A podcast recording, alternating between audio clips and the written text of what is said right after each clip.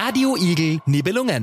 Wir machen Bildung hörbar. An der Volksschule Nibelungen in Graz. Ein Partnerstudio von der Pädagogischen Hochschule Steiermark. Das ist ja krass. Hallo liebe Zuhörer und Zuhörerinnen. Ich begrüße Sie herzlich heute aus der Volksschule Nibelungen bei Radio Igel in Graz.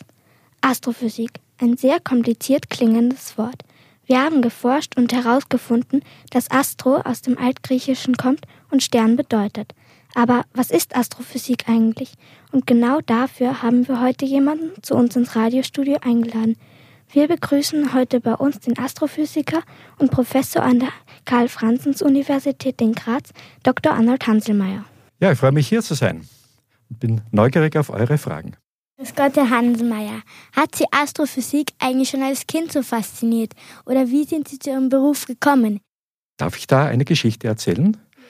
Und zwar, äh, ja, wie ich ungefähr so alt war wie ihr jetzt oder sogar noch ein bisschen jünger, habe ich durch Zufall ein Fix und Foxy Comicheft äh, in die Hand bekommen. Wisst ihr, was Fix und Foxy ist?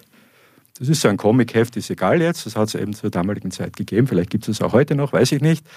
Und in diesem Heft ist etwas gestanden über die Planeten, über die Sterne und so weiter. Und das hat mich fasziniert. Und da habe ich dann begonnen, damals war das ja noch nicht so mit Internet und so, habe ich einfach begonnen, in den Büchern nachzusehen, in den Lexika nachzusehen, was findet man dort über Sterne. Das hat mich fasziniert und ja, man hat damals nicht so viel Geld gehabt. Es gab natürlich kein Geld, sich ein Fernrohr zu kaufen, um die Sterne zu beobachten. Aber ich habe dann ein Fernrohr selbst gebastelt und seitdem hat mich die Astronomie, die Astrophysik nicht mehr losgelassen. Beschäftigen Sie sich eigentlich auch in der Freizeit mit den Sternen und den Planeten? Ja, ich gehöre vielleicht zu den wenigen die also professionell Astrophysik betreiben, die aber auch, ich habe sogar zwei Sternwarten zu Hause. Also eine bei mir und eine bei meiner Lebensgefährtin, weil es dort dunkler ist sozusagen, der Himmel dunkler ist. Und genau da beschäftige ich mich auch in meiner Freizeit mit Astronomie. Ich finde es immer noch sehr spannend, wenn man so am Abend hinausgeht, wenn man die Sterne sieht, die Milchstraße und so weiter. Das finde ich immer noch ganz, ganz spannend. Was denken Sie eigentlich, wenn Sie in den Himmel schauen? Das ist eine sehr, sehr spannende Frage. Was denke ich mir, wenn ich in den Himmel schaue? Ich denke mir eigentlich, wie unendlich groß das alles ist, wie weit alles von uns entfernt ist und wie klein wir Menschen eigentlich sind und wie wichtig es eigentlich wäre, dass wir auf uns schauen, dass wir auf unseren Planeten schauen und nicht so weitermachen wie jetzt.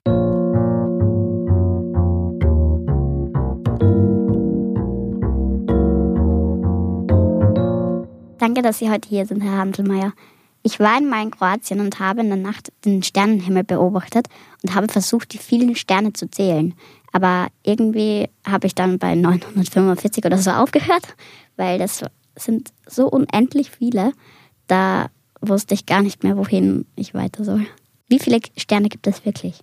Genau lässt sich das natürlich nicht sagen, aber ich muss dich ein bisschen enttäuschen. Also mit bloßem Auge, wenn du so mit bloßem Auge jetzt den Himmel anschaust, Du, du, hast vollkommen recht. Man hat den Eindruck, es gibt unendlich viele Sterne, aber so viel sind es gar nicht. Das sind so ungefähr 3000, die man, wenn es wirklich dunkel ist, sieht. Also du hast schon ein Drittel aller Sterne in etwa gezählt. Wenn du so bis 900 gezählt hast, Respekt, das hat eine Zeit lang gedauert. Aber natürlich gibt es viel mehr Sterne, die man halt mit bloßem Auge nicht sieht. Also äh, wir leben ja in einer Galaxie, in unserer Milchstraße und allein in dieser Milchstraße gibt es ungefähr, so genau kann man das natürlich nicht sagen, aber ungefähr 400 Milliarden Sterne. Ich habe mir das einmal ausgerechnet, wenn man annehmen würde, ähm, so zwei, drei Schulklassen zusammen, ungefähr 100 Schülerinnen und Schüler, und die würden Tag und Nacht nichts anderes tun, als die Sterne zu zählen. Was glaubt ihr, wie lange würden wir da zählen müssen. Also wenn da 100 Schülerinnen und Schüler wären und die 1, 2, 3 ganzen Tag, Tag und Nacht nichts anderes tun würden, als zu zählen. Ich gebe auch ein paar Hilfen vielleicht. Vielleicht einen Tag, vielleicht zehn Tage oder sogar ein Jahr. Was glaubt ihr? Ich bin für ein Jahr. Ich auch. Ja, ich bin ein bisschen gemein. Äh, es ist äh, viel zu wenig, ein Jahr. 133 Jahre würde es dauern. Also wenn 100 Leute sozusagen Tag und Nacht die Sterne in unserer Milchstraße zählen würden, 133 Jahre würde man brauchen, nur um die Sterne in unserer Galaxie zu zählen. Und es gibt in Wirklichkeit natürlich ganz, ganz viele Galaxien. Wahrscheinlich einige hundert Milliarden. Wow, das sind wirklich viele. Was ist eigentlich eine Galaxie?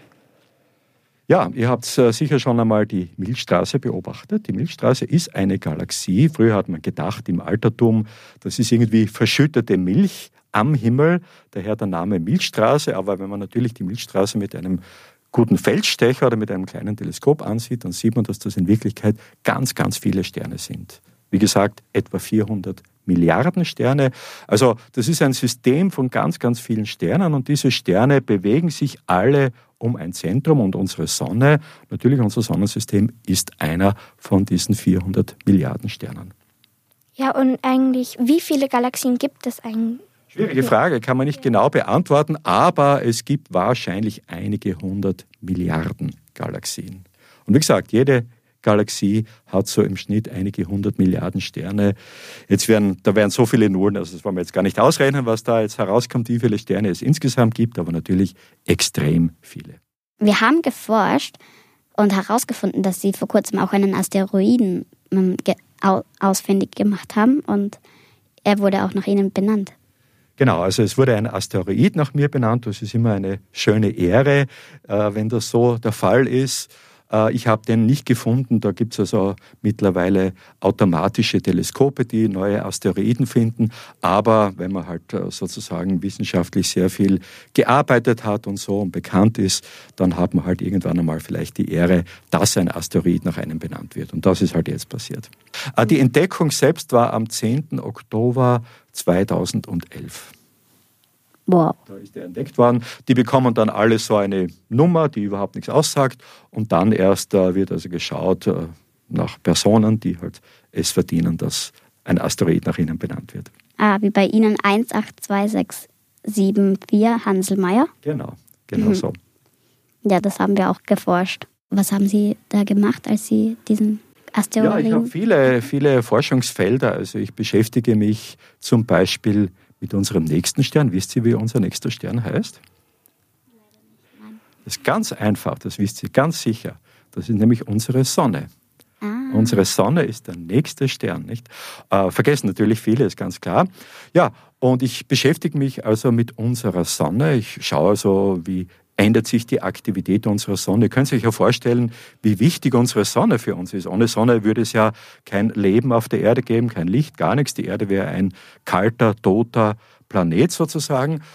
Äh, das ist also eines meiner Forschungsgebiete. Ein anderes Forschungsgebiet, das geht ganz tief in den Weltraum hinein. Äh, da geht es um Exoplaneten, also um Planeten, die um andere Sterne kreisen. Kann es dort Leben geben zum Beispiel? Und ein drittes Forschungsgebiet, das umfasst sozusagen jetzt Galaxienhaufen, also Haufen von Milchstraßensystemen könnte man sagen. Und ja, das untersuchen wir auch. Das ist wirklich sehr faszinierend.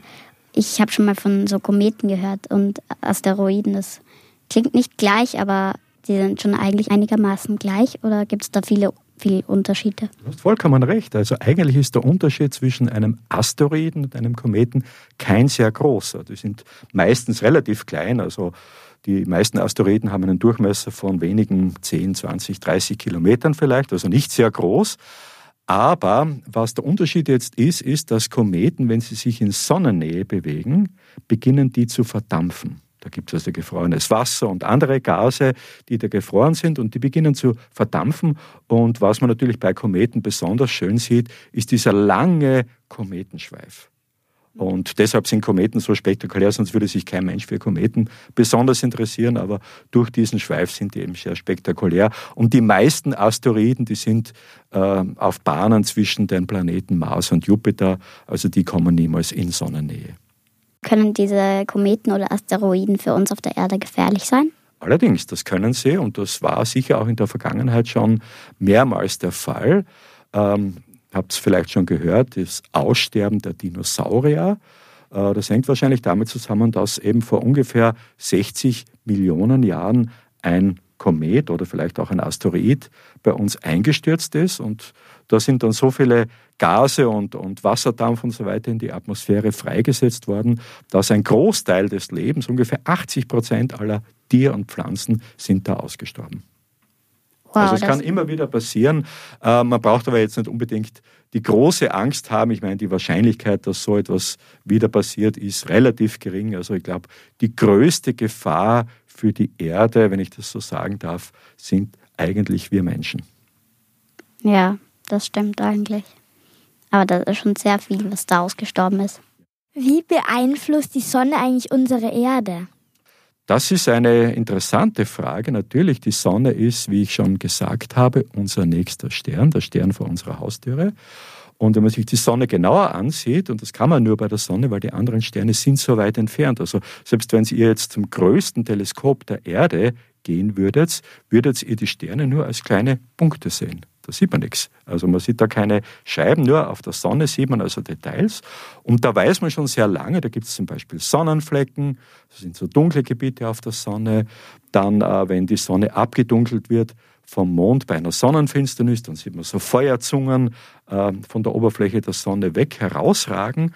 Das heißt, da werden riesige Gasmassen weggeschleudert von der Sonne und die können auch auf die Erde treffen, aber nicht nur Gase, sondern auch geladene Teilchen und so weiter. Ja, und das beeinflusst uns. Zum Beispiel kann das ein Problem sein für die Astronauten, wenn da also jetzt viel an Strahlung von der Sonne herkommt, Röntgenstrahlung und so weiter. Das kann den Funkverkehr auf der Erde zusammenbrechen lassen. Also dann hat man plötzlich keinen Kontakt mehr. Wenn man zum Beispiel mit dem Flugzeug unterwegs ist, haben die keinen Kontakt mehr mit den Bodenstationen. Also sehr unangenehme Dinge. Auch mit dem Handy gibt es da Effekte und so weiter. Und deshalb möchte man das genauer erforschen, was da jetzt wirklich passiert. Und vor allem, man möchte vorhersagen können, wann könnte es wieder zu einem solchen Ereignis auf der Sonne kommen. Ist das schon einmal passiert?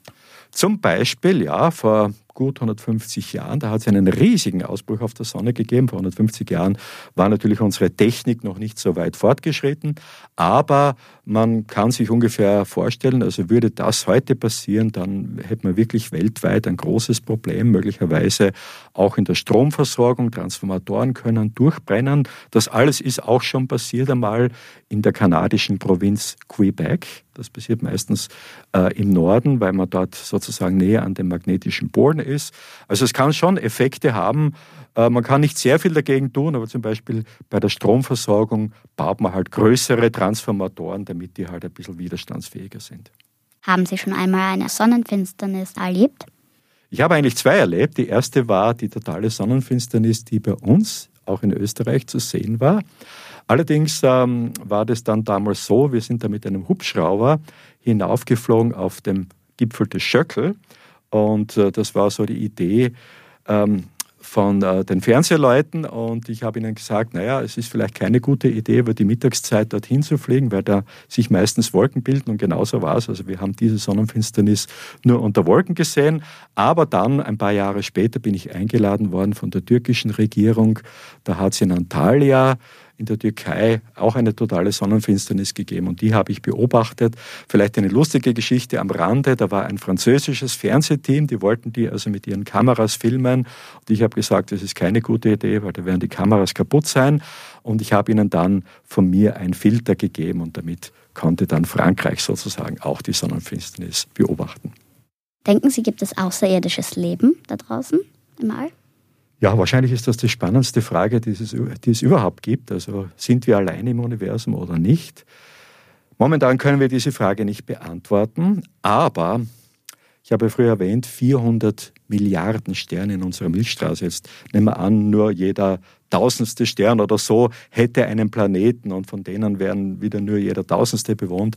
Also es müsste eigentlich nur so von Leben wimmeln im Universum, auch in unserer Galaxis. Das Problem sind allerdings die riesigen Entfernungen. Also zumindest momentan wissen wir, es gibt eine Grenze. Wir können maximal mit Lichtgeschwindigkeit äh, unterwegs sein, also nicht nur wir, sondern Signale. Äh, wir selber natürlich noch mit geringerer Geschwindigkeit und deshalb sind natürlich aufgrund dieser großen Entfernungen ist es schwer vorstellbar, dass wir mit denen in Kontakt treten können. Danke Hanselmeier, dass Sie sich Zeit genommen haben, uns zuzuhören und unsere Fragen zu beantworten. Wir würden uns sehr freuen, wenn Sie wieder und einmal uns besuchen könnten und noch Fragen von uns beantworten. Und auch auf Wiedersehen an die Zuhörer und Zuhörerinnen von Radio Igel. Schalten Sie das nächste Mal wieder ein, wenn es heißt Radio Igel Nibelungen. Radio Igel Nibelungen.